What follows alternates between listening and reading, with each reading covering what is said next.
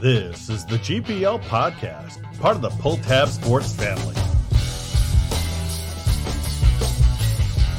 Uh, this is a ten point eight percent beer. Danker, hop beer. Lots of loaf of bread. Yes, it is. It is. Oh, boy. Duke making mistakes. I love it.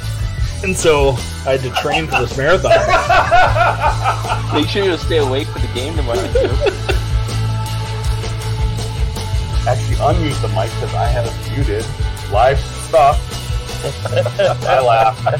It's not exhibition season. Uh, it's not exhibition. It's real. Live from the Ralph. Here we are, folks. Now, here's Jupiter and Vigo.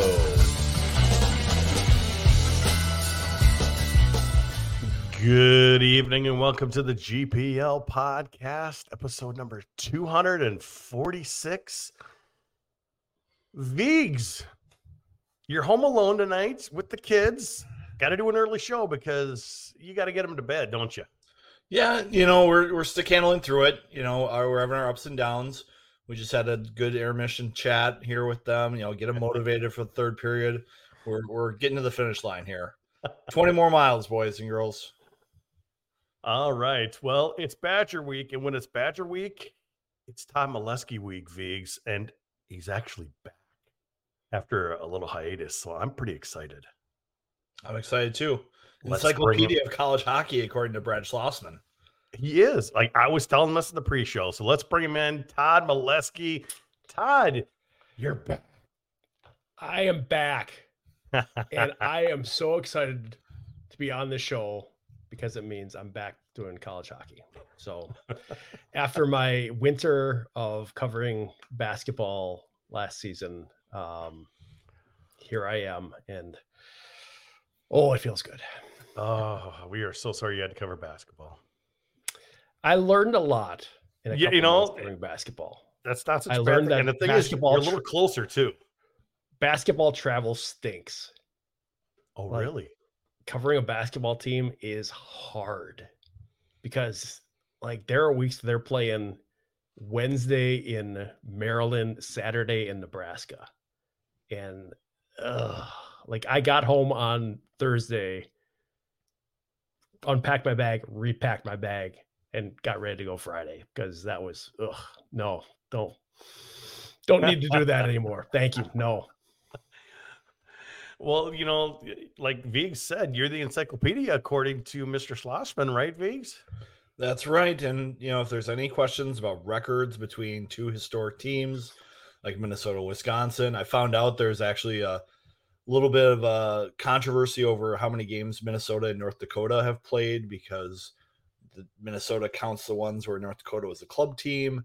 North Dakota does not because they lost them all. And so there can be little controversies in college hockey like that. We're just glad to have Todd around to be able to help us with this stuff. Because I'm glad I, I have a purpose last, in life. We had you on in the fall, didn't we? I think so. Yeah, because I was still... It's been like a year. Hockey-related when the, the first series happened last yeah. year. Well, well my, minus the Frozen Four, because you were covering oh, that's right. for a different institution at the Frozen Four when you, you joined us live in Tampa, which was... obviously not a great ending for Minnesota, but as a whole week, a great week.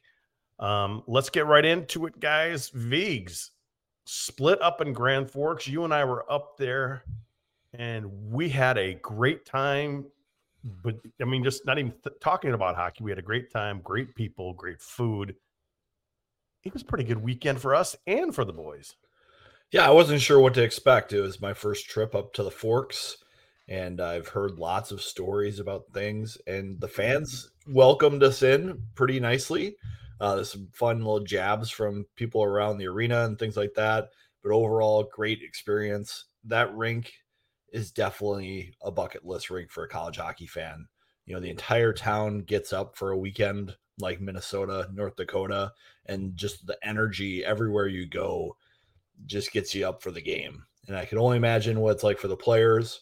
And, you know, you spend that whole Friday getting to game time, and the Gophers delivered. I thought they played a really solid game. Their forecheck was super aggressive. I thought North Dakota's defensemen were a little surprised at the speed and pressure they were under, and Minnesota just chipped away, chipped away, chipped away, and come away with the big four nothing win. Big win Friday. Saturday, we expected much more from North Dakota, and that's exactly what we got, Viggs. More from North Dakota, and as typically what's been happening recently in the series, it was a split. Yeah, North Dakota, of course, college hockey, if you lose on the Friday night, you come out Saturday a little more motivated. And Minnesota was kind of their own worst enemy on Saturday. You know, they took or were called, as Bob is saying this week, they, they were called for four trips and two boarding penalties, which put them shorthanded a lot against North Dakota. And while North Dakota had a great power play last year, it wasn't necessarily clicking against Minnesota. They went oh for ten on the power play over the weekend. I wasn't super impressed with how they looked. They looked pretty stationary on Friday. On Saturday, they they tried to get more pucks to the net. Uh, Cameron Berg was planted out front of Justen Close, trying to redirect tips and things like that. And the goals that North Dakota ended up getting on Saturday was, you know, a redirection and a, a shot into the feet. And I thought that's what North Dakota needed to do to solve Justen Close. He was pretty calm all weekend. So there was that pressure. But I think the weekend caught up to Minnesota in the third period. You know, the defensemen logged tons of minutes, especially the top four, top five. Mm-hmm. Uh, you know, with Max Rudd getting dinged up in the first period of Saturday's game, that stressed them even more. And we're taking all those penalties, you end up spending a lot of time in your own zone. And it was a it was a tough uh, performance for Minnesota. But hey, if you can get a split on the road at North Dakota, that's probably okay. Todd, what happened with the Badgers last weekend? So, Viggs, when you were talking about how you, when you win on the road the first night of a series, you expect a pretty good pushback that second night. Uh, I frankly expected more of a pushback from Michigan Tech the second night. And I, this is just me watching on, on video. I wasn't up in Houghton, but um, there was some. Tech scored first, had a lead, but um, this is like one of those, I, I expected more out of Tech. Um, and, and maybe I'm not giving Wisconsin enough credit for forcing them into uh, uh, playing the way that they, Wisconsin wanted them to play. Uh, but that, to me, I was, I was a little surprised that Wisconsin was able to get out of there with a sweep. Now, I think Tech is going to be a lot better eventually. They are not right now, but um, I, I, I, I thought that was a uh, an important step for Wisconsin to go on the road. Um, you know, they, they had beaten Bemidji in overtime in the icebreaker, lost at North Dakota in a game they they you know they played fairly well, hit four posts and lost two nothing. So it's not a lot of shame in in, in that one. Um, but the first weekend they played Augustana, not a lot to get out of that. Uh, mm-hmm. They shut out Augustana twice. Um, And so we're trying to get a read on what this Wisconsin team is going to be. And I thought last weekend did show a little bit that they're able to dictate a lot of good, uh, good stretches of the game. And I think that's something that um, we only saw sporadically in the last few seasons, where they were able to go into another team's building and say, this is the way we're playing. And, you know, like it or not, you're doing it. Um, and so I thought that was a, an important step for them uh, earlier this season. Well, how was it for you getting back on the beat after kind of taking the last three months off or so, or four months off? How was it for you? Well, it's still not like, I hesitate to call myself on the beat because like my job now is doing a lot more than just hockey. And so I'm not like ever like specifically doing hockey.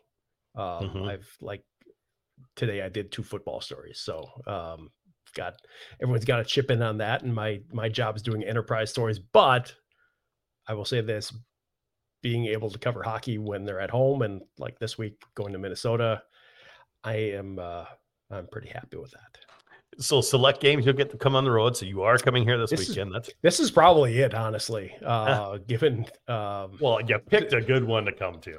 Well, and it helps that the women's team is also on the road. They're at Saint Thomas this weekend, but oh, uh, I, I I wish I could, you know, kind of do a double there, but um, it's not lining up very well. Uh, but if mm-hmm. they were home, there would be some pressure to say, hey, just cover the games that are here at home. Don't need to go on the road, cover what we have here. Um, but I was able to make a pitch that I can get a an enterprise story out of this in addition to covering the game. So off we go. Todd, how is the implementation of the Hastings systems working so far for Wisconsin? You know, when I look at Minnesota, they had a lot of turnover with their blue line. And so I was worried about special teams like penalty kill and power play. And at least against North Dakota, the penalty kill looked really strong for Minnesota. And I was just kind of wondering what, what things are looking like for Wisconsin there. I've got audio issues right now. Hold on. I'm trying to figure that out. Something's something's not right here, so I apologize. Well, but just talking about that, Jupe, you know, Steve Miller, Killer, does a yeah. lot of the penalty kill work for Minnesota. And I think they're starting to find some things that work really well for them. Putting Jackson Nelson out there for the opening face-off of a penalty kill. It seemed like on Friday he at least dominated the dot in every key situation he needed to win a draw. Mm-hmm. And then Bob brought up something interesting today that North Dakota had twenty power play zone entries. Minnesota broke up fifteen of them. And so I think when your penalty kill can do things like that, it's going to make them really effective. Can you hear us now, Todd? I'm back now. Sorry about that. Bluetooth for the loss. Why don't you go ahead, Viggs, and kind of repeat what you talked about? You know, you're talking about kind of just things coming together for, for Wisconsin. Yeah, just, you know, special teams with coaching staffs is sometimes where they can put their biggest fingerprint on their teams.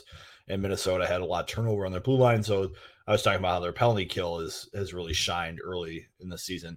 What are things looking like for Wisconsin?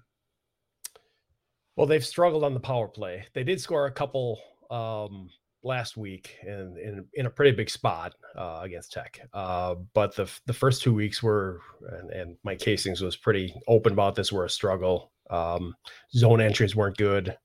Uh, passes weren't connecting. It, it just seemed like there was a few different pages out there uh, that players were on.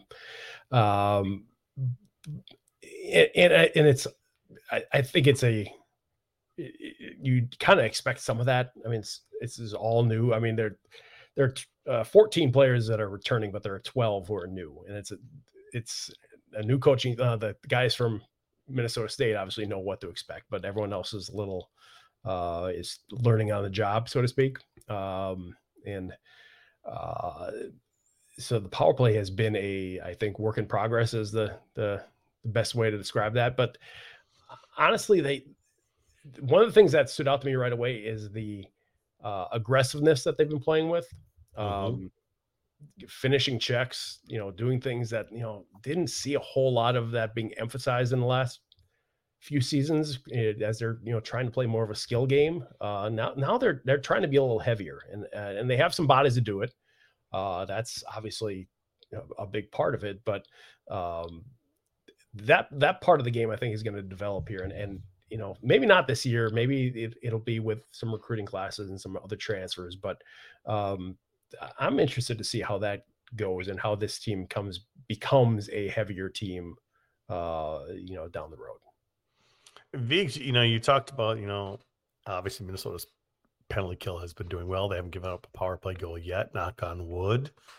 Um, we could tell that uh, Bob didn't really want to talk about that Saturday night after they had to kill so many power plays and they got really tired, but it still is a nice success to have early in the season.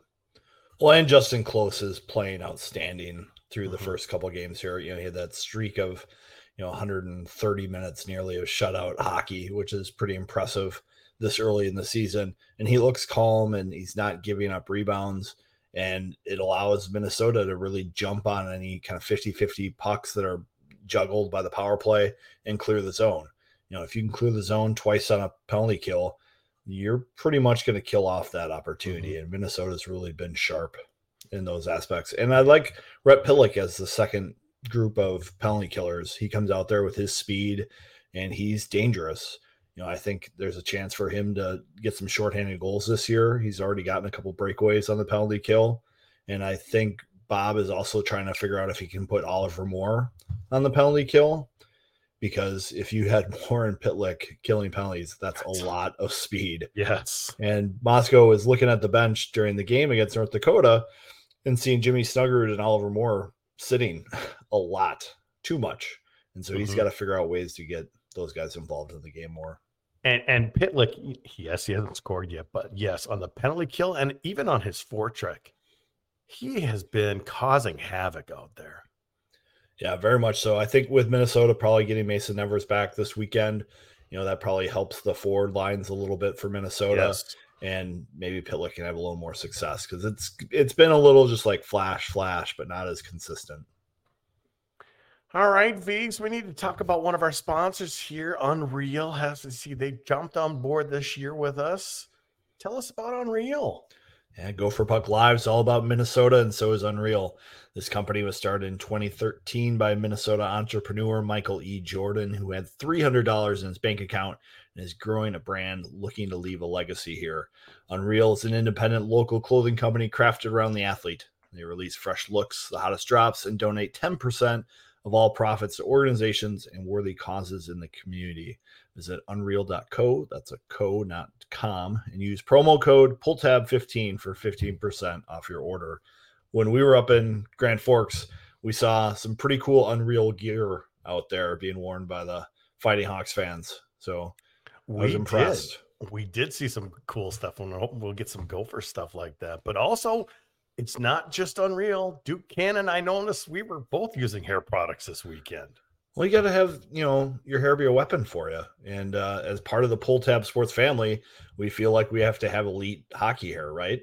And yeah. one weapon in your hair care arsenal should be Duke Cannon's men's grooming products.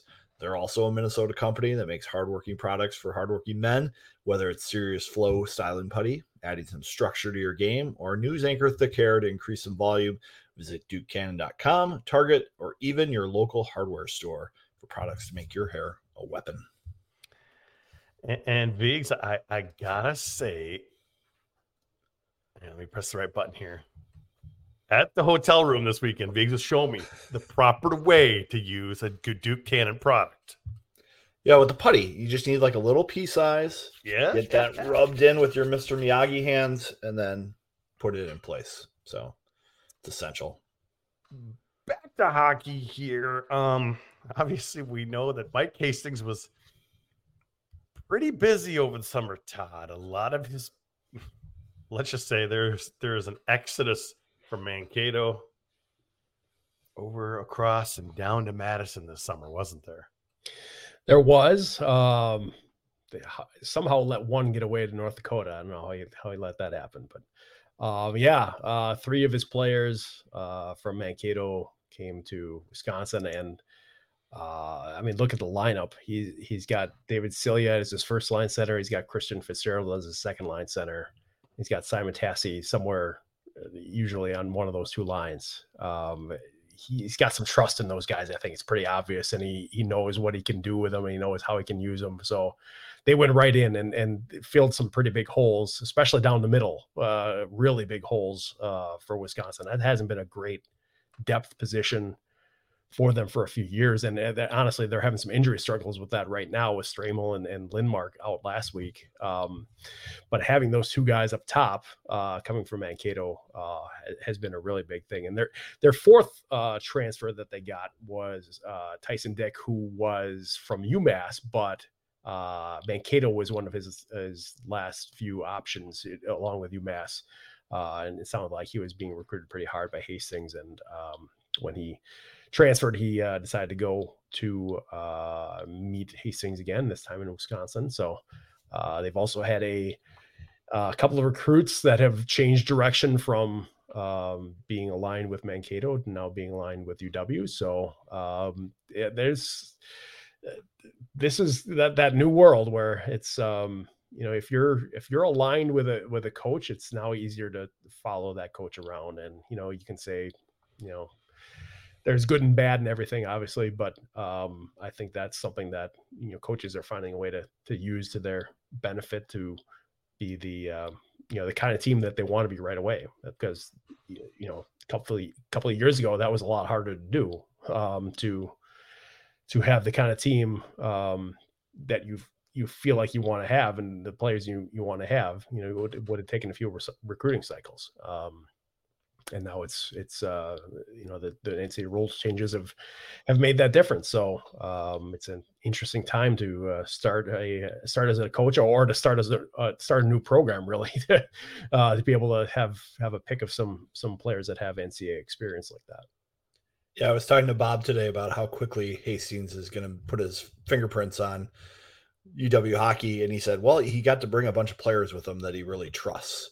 And when you can do that, a turnaround can be faster because you've got some translators in the locker room who can, you know, tell everybody else what the coach is looking for in certain things. And, you know, we heard Luke Milstead this year say, you know, don't listen to how he's saying it, focus on what he says when he's trying to help the younger guys deal with the coaching. And when you've got guys who can help everybody else out with that communication piece, it's going to make your team more cohesive faster.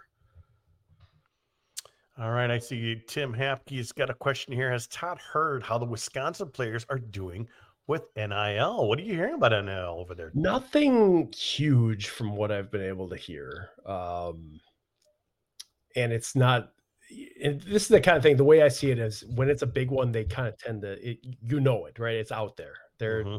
they're putting themselves out there. They're being paid to do something, and you're going to see it. So we haven't seen a lot of them, which to me says that eh, there's, if it's anything, it's on the smaller side right now. Um, I think like everyone, like everyone that has a uh, a collective at their school, there are some opportunities there mm-hmm. to be uh, paid for some appearances. Um, and, and a lot of things are kind of going in that direction. But I haven't heard of any, um, you know, sponsorship kind of deals uh, on the men's side. On the women's side, yes. Uh, Carolyn Harvey has a, Uh, deal with Bauer, which is an interesting one because Wisconsin is a C C M school, and you know the N I L rules are that you can't um, represent a, a competing entity, and so she has to, I think, put tape over the Bauer on her skates if if she's wearing Bauer skates, um, uh, and otherwise uh, can't really endorse anything while she's playing for Wisconsin on the Bauer side. That has to be a national team thing.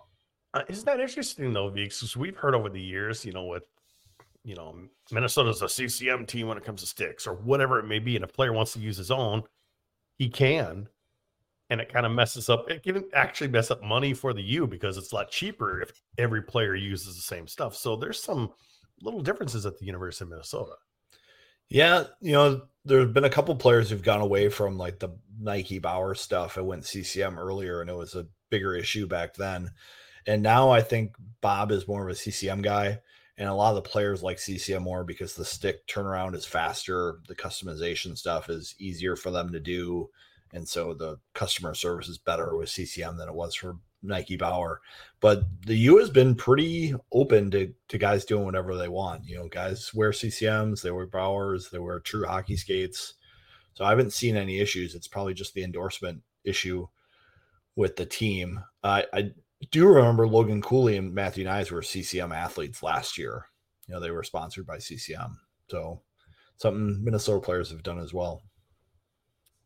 Todd, how has the players that were that remained at Wisconsin, how have they adjusted to Mike Hastings' new systems and just the whole new a whole new deal after being having a completely different coach? Yeah, I mean, good question. I, I think it's uh, like with anything, there there are different levels there. I think there are some people that, you know, yeah, bring it on. I'm bought in. I'll I'll do what mm-hmm. you want. And there's some people that might have to be kind of brought along a little bit more, uh, or you know, things have to be reinforced a few times. I mean, and, and I'll be honest, the two guys I was I was looking at were Charlie Strable and Cruz Lucius. Um, you know.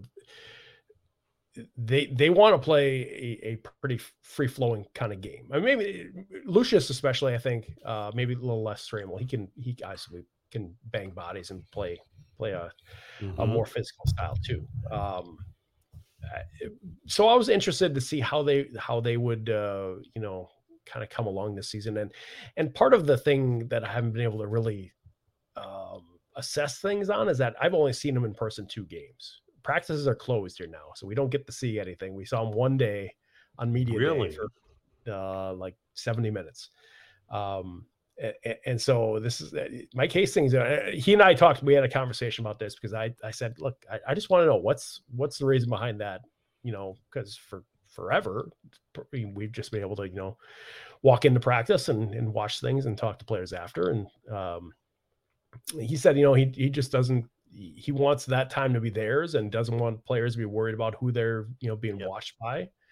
He did, you know, say that, you know, he understands that's not the way it is where these guys want to go and, you know, in the pros, but you know, at this level right now, this is how he operates. And so uh, I respect that. I, I can't say I like it because it, it, you know, changes my opportunities to, to kind of get the, to learn a little bit more about players. But um, so that's, that's why it's been, you know, hard to really get a, a read on some of that. But I think Lucius, when I've seen him, he's playing well. Uh, he's, he got a couple goals against Bemidji, had a couple uh, points last weekend. Um, Stramel, like I mentioned, has a is, is injured. I don't know what his final status is going to be for, for this weekend, but um, you know he's he's got a, a lot riding on things here. Yeah, he got the first round draft pick, but that's not a guarantee of anything. I mean, he's mm-hmm. got to continue to show that he can. He can be a good player at this level to make the Wild, you know, kind of understand that, okay, maybe after this year, you're ready to come out and, and play in Iowa for a while and then maybe bump up. Um, I, I I think he's got a lot to show. And, you know, if he's going to do it, he's got to, uh, he's got to buy into what's being asked of him here. And, you know, it was, I, you know, I try not to read too much into what, how the lines are, are ordered. But when it came out, the first line chart, he's the third line center. That was a little bit of an eye opener. Um, because that's a guy, you know, your, your first round picks don't tend to be third line guys in college a lot. Um, you know, well, they do on some of the, the teams that have a lot more draft picks, I know, but true. Um, at, at Wisconsin, it's, it's a little more unusual. Um, so, uh, I, I'm, I'm, I will be interested to see how that plays out through the year. Um, whether he gets more, more time on that. He, you know, he was seeing power play time. So that was, uh, something they, they, still wanted to use him on. Um, but that's a, I mean, I think those two guys specifically um, have, from all I can tell, have done pretty well with it.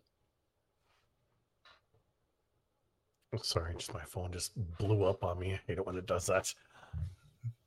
Viggs, we need to talk about another one of our sponsors first here before we go any further. And next up is Ferda. I know you're you're very...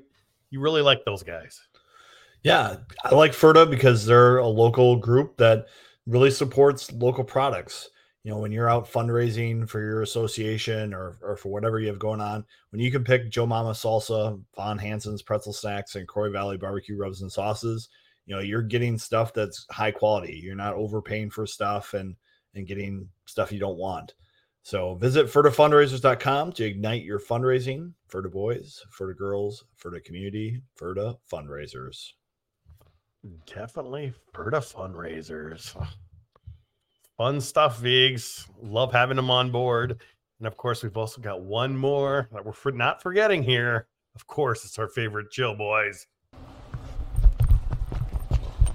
Hi, I'm Kevin. I've been part of the ball crew at numerous tennis events for years. They say I'm an excellent ball handler. It's my job to get loose balls where they're supposed to be, to make the players comfortable so they can focus on the task at hand, winning, which is why I recommend Chill Boys life-changing bamboo boxers and boxer briefs. Chill Boys, comfort where it counts. Definitely comfort where it counts, Viggs. And of course, we got to talk about with them. They've got a promo code with Pull Tab Sports. Just use Pull Tab fifteen for fifteen percent off their order. I know I wore my Chill Boys all weekend up in uh, Grand Forks. It's that nice cooling sensation when you're traveling, you're on the road, you got these hot hotels. It's nice to stay cool where it counts. It is nice to stay cool where it counts. I like how you I like how you word that, Viggs. All right, let's bring Todd back in. Okay. Badger's coming to town, Viggs. It's Badger weekend, of course. You know, I got to put up, you know, we've got the fun videos people love to put up. You got the you putting on a video. Um, I always get the popcorn box. Oh, wait. Skunk plus popcorn box equals Bucky Badger. I always love doing that one. What are some of your favorite things that happened during Badger Week, Viggs? Well, I mean, other than Todd coming on our show, you know, I, I really like the fans. I like that the fans come out for this one. If you look at some of the highest attended games, it's Wisconsin, Minnesota. You know, a lot of people have have maybe not seen the best of the rivalry the last decade. Well, Wisconsin's got a new coach, and so I think that rivalry is going to heat up back up again. But I I just love all the the sayings that Wally has. You know, take that, you sticking Badgers. You know, that's, that's a fun one. You know, he he gets into it as well in the broadcast. So can't wait for another one this weekend. Oh, it's going to be fun. Todd, besides the podcast, of course, what are some of your favorite things about this series? I think it's kind of how it draws everyone up another level. Mm-hmm. I mean, I, I think you guys probably saw that last week too with North Dakota, right? Everyone was a little more interested in that. The players were a little more engaged in some of that. Um, I, I, as much as people want to downplay it and say, well, you know, it's it's another game. No, it's it's not another game. It's it's Wisconsin and Minnesota, and that's um, I, go, touching on what some of what Vig said. It it it means more when they're both good, and it means it, it's a little bit more. Uh, uh, there's just more to it. I think back to that uh, the COVID year Big Ten championship game, which is, you know, a shame that, you know, no one could be at that and that it was neutral ice and all those kind of things. But um, you know, Wisconsin and Minnesota should be playing for championships, and those games should mean something. And that um, that to me is is uh, I think what you want to see out of this series is you want to see these games matter, and I. I think we're getting to a point again, you know, maybe, I don't know if it's going to be this weekend. I don't know if it's going to be this season, but I think uh, these games are going to matter a lot. Yeah, I think one of the things that's been frustrating the last decade has been Wisconsin has always been too far below Minnesota to really keep up. You know, the, the talent wasn't there, the competitiveness wasn't there, and some of the games would just kind of lose their steam, you know, by the third period of Saturday. You know, there just wasn't enough in the matchup to make it compelling a whole weekend. So I think Hastings is going to re-energize that. And, you know, he's got some guys that came with him from Minnesota State, Mankato, and, and they want to make their mark because they've probably got some bad memories with the Gophers too. And so I think that could make this weekend really interesting to see how it goes. They did pretty well against the Gophers, though, didn't they? I they mean, did. All all, they did, but, you know, it's a bigger stage now. You know, true. Big Big Ten, there's a little more in it. I'm sure the accommodations are a little nicer for the Badgers now. I'm sure the travel's a little nicer, a little easier. I saw that they came in today to Mariucci, and they were getting their skate in. I didn't get to watch it, though, because they wanted the rink closed at five o'clock for the practice. So I just saw them playing sewer ball. There may well, we been, we did we have been practice. In case. Yeah, we got to see practice in Grand Forks, Viggs, so that was kind of nice. Yeah, I got to find out that Connor Kurth doesn't do a game day skate. I was like, oh my gosh, what's he what's he not doing out there? He doesn't do game day skates, I guess. So I was wondering if we could even talk about that. All right, here's a question: is Todd doing his Facebook recaps this year? Um. I think I caught your first one, Todd, because I was on there saying, welcome back. I appreciated that. Yeah. Um, as uh, the timing might be a little bit off, but yes, for games that I'm at, I will, I'm planning on doing that. Um, it always feels a little disingenuous if I'm not at a game to do a Facebook thing. After it because, like, that makes sense. Yeah. Yeah. But uh, yeah, uh, planning on that uh, for this weekend's games. Uh, it's going to be a little later. I mean, well, eight o'clock starts. Or gonna yeah. make them later anyway, but I also have another story to kick out before I can get around to that. So um yeah, might might be a little little on the late side, but you know, we'll have late night with Todd. Ooh, I like that, late night with Todd. Viggs, Minnesota coming off a, a two to one loss at North Dakota. I think they still feel pretty good for the weekend. Uh, a revamped Badgers coming into town. What's number one on your priority list this weekend? Is it more penalty kills, a power play? What do you want to see come together? I want to see what line Rhett Pitlick ends up on this oh. weekend and see if he can't make more of an impact on the score sheet. I think he's primed to click right now with the way he's playing and his effort level. And I just think it's going to be important for his confidence to get a puck in the net. I think he's one of those players that maybe gets a little too much into deferring on the ice when he's not doing well. I think mm-hmm. if he can get a little more confidence, that's going to make this lineup deeper. Because when I looked at the Gopher forwards at the start of the year, I'm like, there's probably ten guys who can have double-digit goals. And Rhett Pitlick's one of those ten. And for this team to to really get where they want to go, he's a player I think that needs to take a next step. I think he just needs to break the seal, Viggs. Maybe. I mean, he's getting lots of scoring chances. Mm-hmm. So I, I have to think that they'll come and he'll he'll get in the score sheet, but he's got to make it happen. I, I feel like there's been a couple players over the years where they kind of get in that funk, and it can really damage their whole season. You know, I think Connor Kurth last year kind of got into that mode of of passing and not being aggressive and scoring. There's a year Jackson Nelson had the same kind of thing happen to him, and you know it can impact you long term if you think about it too much. Whereas Lamb's exploding has now equaled his total of all of last season in goals. Yeah, he he looks really good on that first line with Snuggerud and Moore. Of course, they're, I think anybody would, but they're still pretty dangerous. Yeah, I, I, it helps. I, you know, you can put someone there and it doesn't work, and then you got to change it up. But if you put them together and they're productive, they're going to stick together. And Bob said last week that he thinks he'll be juggling lines more this year than he has in the past. Okay. We haven't seen a ton of that. He'll have to obviously juggle them with Mason Evers coming back in, uh, but we'll we'll see what happens. And we still think Kester's going to be out. We think so. He looked a lot better today than he did Friday when we saw the pregame yeah, we, skate. I I thought he was still kind of adjusting to, you know, the recovery from his injury and all that.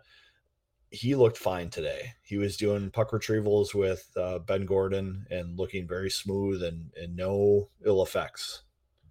Now, now, strange question for someone who doesn't know. Would he skate with a knee brace in a game? Yep. He would. Okay. I, yeah, I'm not sure how that all works. Yeah. Sometimes, like in football, if your brace is exposed, they'll have to wrap it and things like that. Mm-hmm. But not an issue in hockey. Yeah, it was cool. I got to hold his brace uh, after one of those games. I think it was after the Friday game. I'm just going to say it's super light. It's uh, the, the technology is really great for, for especially for student athletes.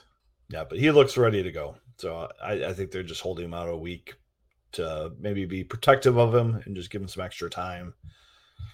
So when you're playing at home, you can control the matchups a little bit better. You can. Too. You definitely can.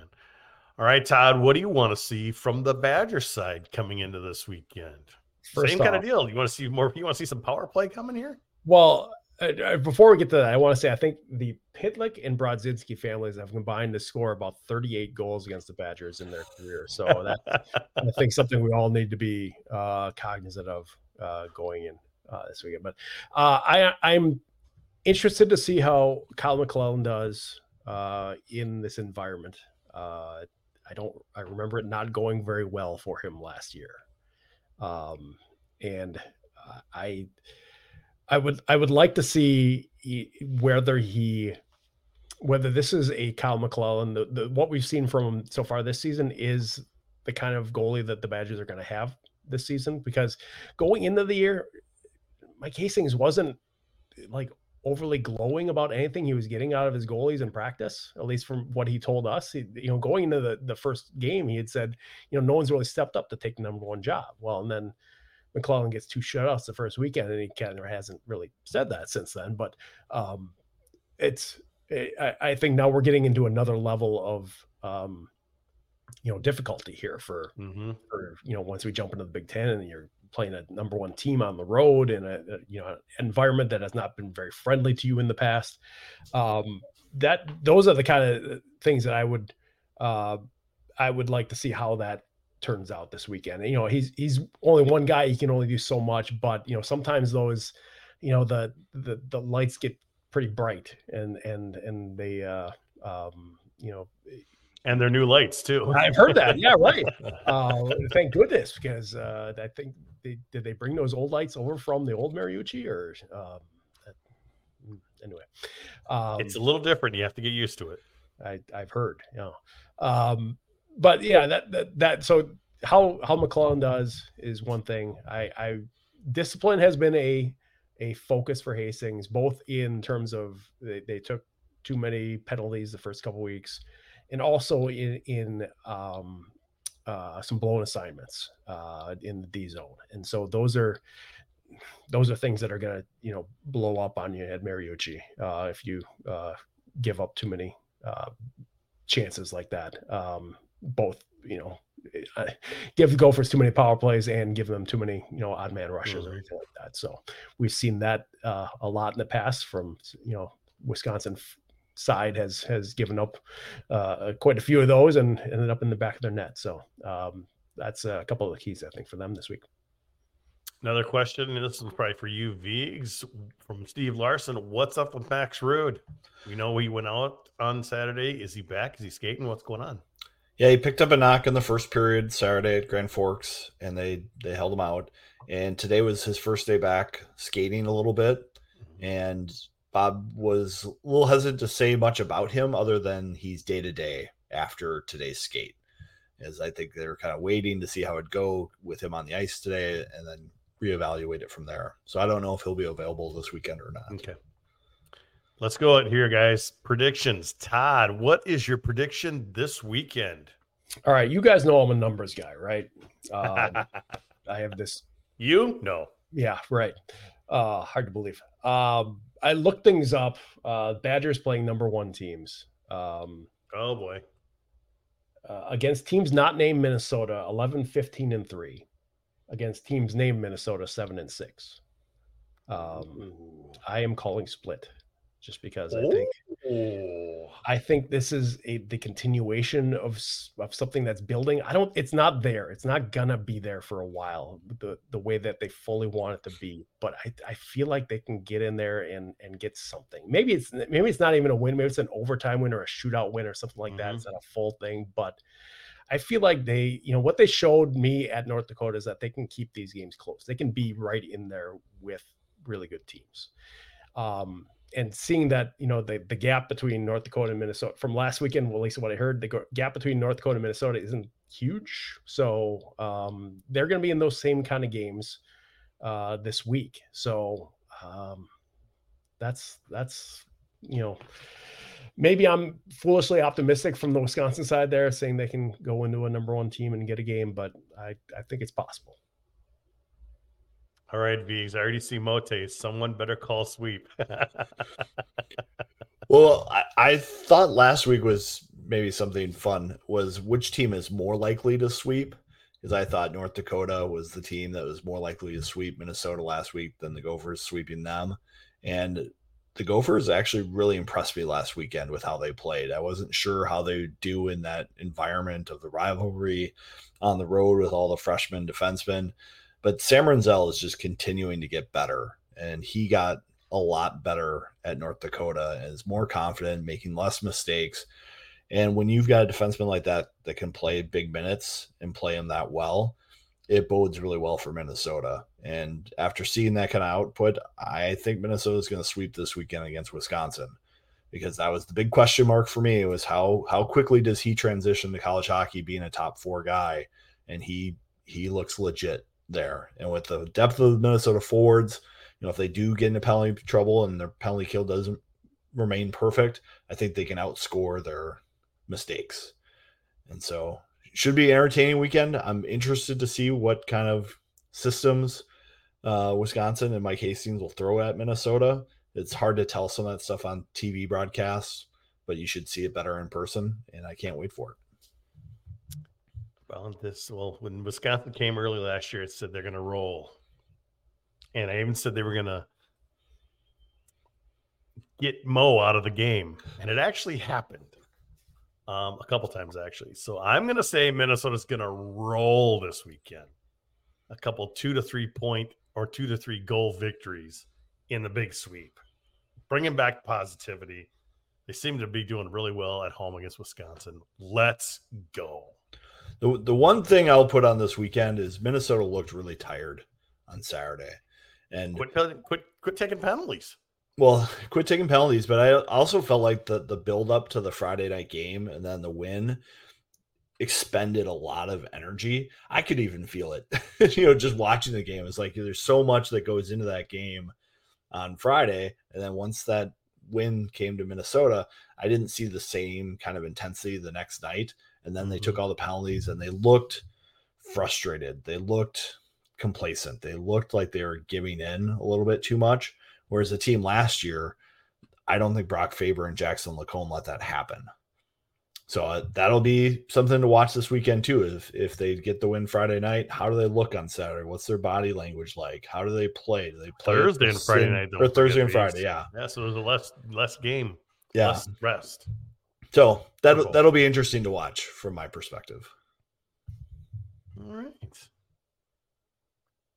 Yeah, we'll have to see, because you know you, you lose you lose a defenseman early in the game.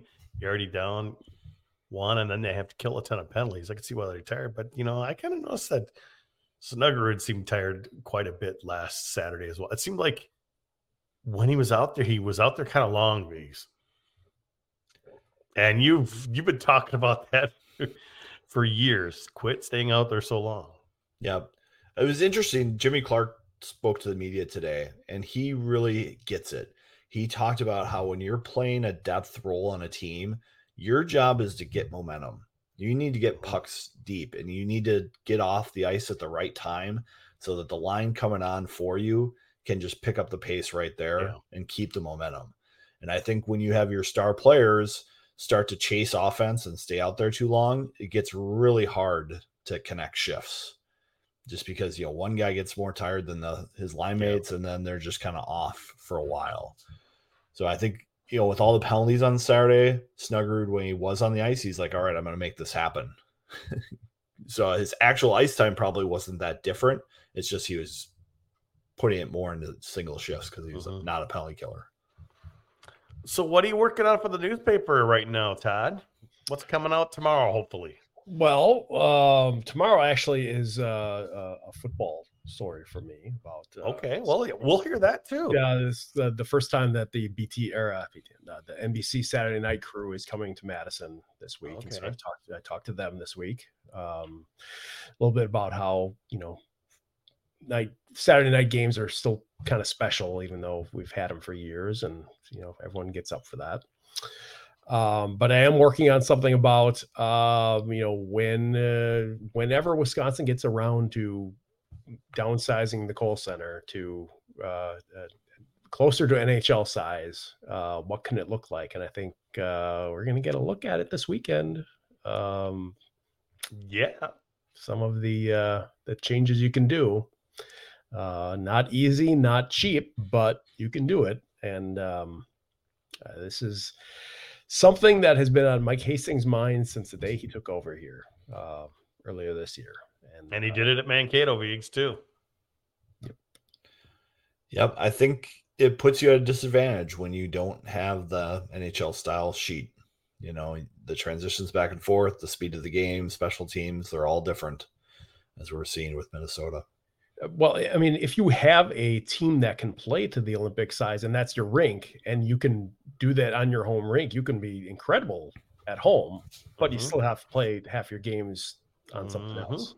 So it, it and, and, the and not to, yeah, yeah, yeah, right. And, and not to say that Wisconsin has really ever been great on the Olympic size. I mean, even going back to when they when they went to that in the nineties, I don't re- really ever feel like they. You know, mm-hmm. you know, absorb that that style ever. Um, but I believe Minnesota's got a winning record at the Kohl Center, don't they? Or it's just slightly close, above. If not, yeah, yeah. So Minnesota's always done well on the big ice there because it's ninety-seven wide, isn't ninety-seven. It? So, yeah, yeah. It, it would be nice if they could fix that because, as the fans know, if you're on the sides, if you're in the upper deck. Couple rolls in, you're not seeing the near boards. Now it's not going to solve the end problems because it's the same problem on the ends, but maybe they could solve some. I'll tell of the you what, here, no, no, Jupe, that that third deck thing is not such a problem anymore because there aren't people sitting. You know what? Yeah, that's That's what, that's what Hastings is there for. It is, right. Bring Absolutely. it back, folks. Bring it back. Get, you know, fill the place up. How, how's how's the reaction been to Hastings? I know when he first got hired, he kind of made the rounds. Mm-hmm. You know, how, what's recruiting like for him? Fundraising, ticket sales, all that. He's done a really good job of being, you know, accessible, being out there in the community, doing, you know, making himself known. You know, that here's who I am. What's tough for him is that he's not Tony Granato. He's not a Wisconsin alum. He's not a Wisconsin, you know, the third all-time scorer in program history, doesn't have that background here. Um, so, you know, when Tony came in, everyone knew him, you know, so there was that, that excitement was built in. It's like, here we go. This is going to be back up and running in a few years. And I think a lot of us, you know, believe that. Um, and it, it, it just didn't materialize to it for, for a, a long-term perspective uh, to happen that way. Um, I think people are hungry for a winner here, and they, you know, uh, what I've written, what a lot of people have said, you know, Hastings wins where he goes. Um, and so that's, I think people have, have looked at that and, and, you know, there's been some interest in that, but it's got to happen. I mean, it, it, yeah. it's to a point now where, you know, people have been, you know, kind of fooled a few times into believing that, you know, the program is back. Well, it's, it's, it's got to be back for, for a good amount of time.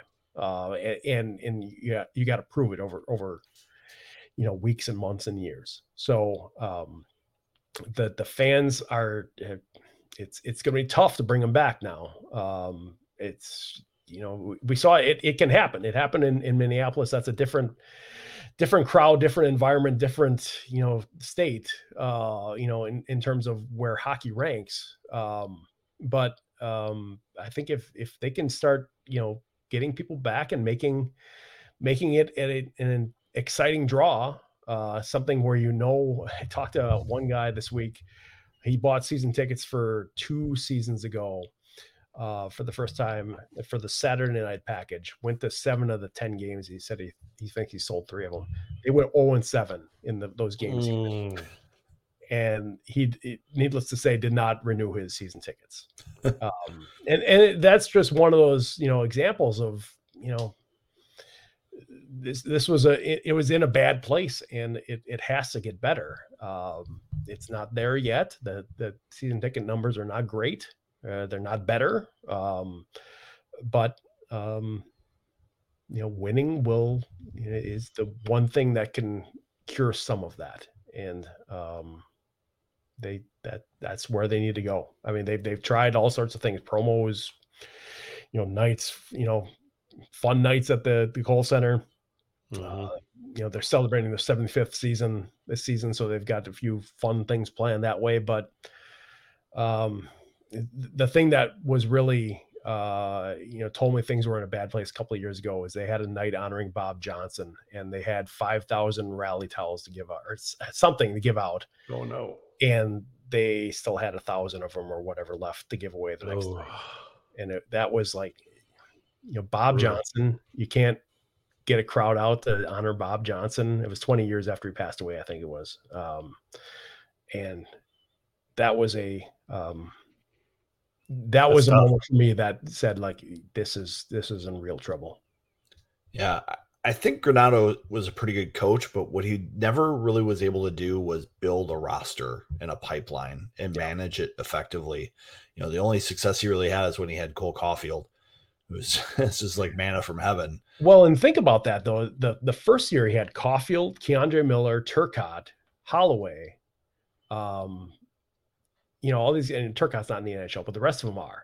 Um, that and that team finished last in the Big Ten. That was the like the ultimate failure. How how did that happen? It just, I still struggle with that. Like, it's not the that, best how, players; it's the right players, right? And I think that was right. That was it. There was too many guys yeah. that thought they were first line players, and and and. There's one puck to go around, right? So yep, there's um, there's usually two power play groups max, and one of them usually gets the start, right? Um, and you know you can you can say that you know Caulfield, Turcotte, Holloway, they were all freshmen that year and probably were a little immature. Um, how uh, Turcotte had injury problems. He had concussion issues throughout the year. And so that, that season never really went well for him. Um, you, you were talking before about guys staying on the ice too long. That was Caulfield his first year. He, he dialed that back a second year eventually, after I think that was kind of coached into him that you don't need to be out there for two and a half minutes. Um, but yeah, that, that was one of those, like, how, how did this go in this direction? Mm-hmm. And, you know, they, they won the Big Ten the next year, but that was, you know, turned out to be the, you know, the ultimate, uh, you know, exception to, uh, to, to everything else, I think. And it's tough because, uh, you know, Tony Granato is a, a extraordinarily good person. And I think anyone who knows him well will, will tell you that. Uh, I had someone email me that, um, uh, his, I, I don't know if it was a man or woman, but their mother, uh, is, you know, you know, up there in years and, and, and took care of some players while Tony was playing here in the eighties, and he still visits her now, you know, just because, you know, he's, he's that good of a person. Uh, it just, it just didn't work out as, mm-hmm. as, as a coach here and as a coach at a college level. Um, I'm glad he's, he's, you know, he's doing T V stuff. He's doing Blackhawks T V games on, uh, in the studio, and he's got N H L Network stuff going on. Um, so, uh, you know, I, I don't know what, what the, the future is there, but I'm glad he's, he's got that stuff going on. Well, welcome back to college hockey. Thank you. Seriously, we're we're glad to have you back, and thank you for coming on the show again. I think you're the record holder of the amount of times you've been on this podcast. So I am now, now uh, you can keep building it. Humbled. You and Caponegri are still competing. Cap, I am, I am caught up a little bit last year. He did, yeah, yeah. But I, I did get the the postseason one, so that was and that, the that, early season that, postseason. That helped your numbers. Yeah, you, did, you, you did, did it for your numbers. Well, thanks for coming on the show. Like I said, we're we're really great to have you back. Um, you know, that's going to do it for this episode of the G P L podcast. Obviously, we thank Todd for coming on the show. We'll be back next week at our normal time of nine thirty p.m. and we're going to have uh, Melissa, um, Marissa Voss. Sorry about that. On the show with us. You know, for those of you staying and watching live, we'll have a little bit of overtime coming up next. For the rest of you, we'll catch you next week on the G P L podcast.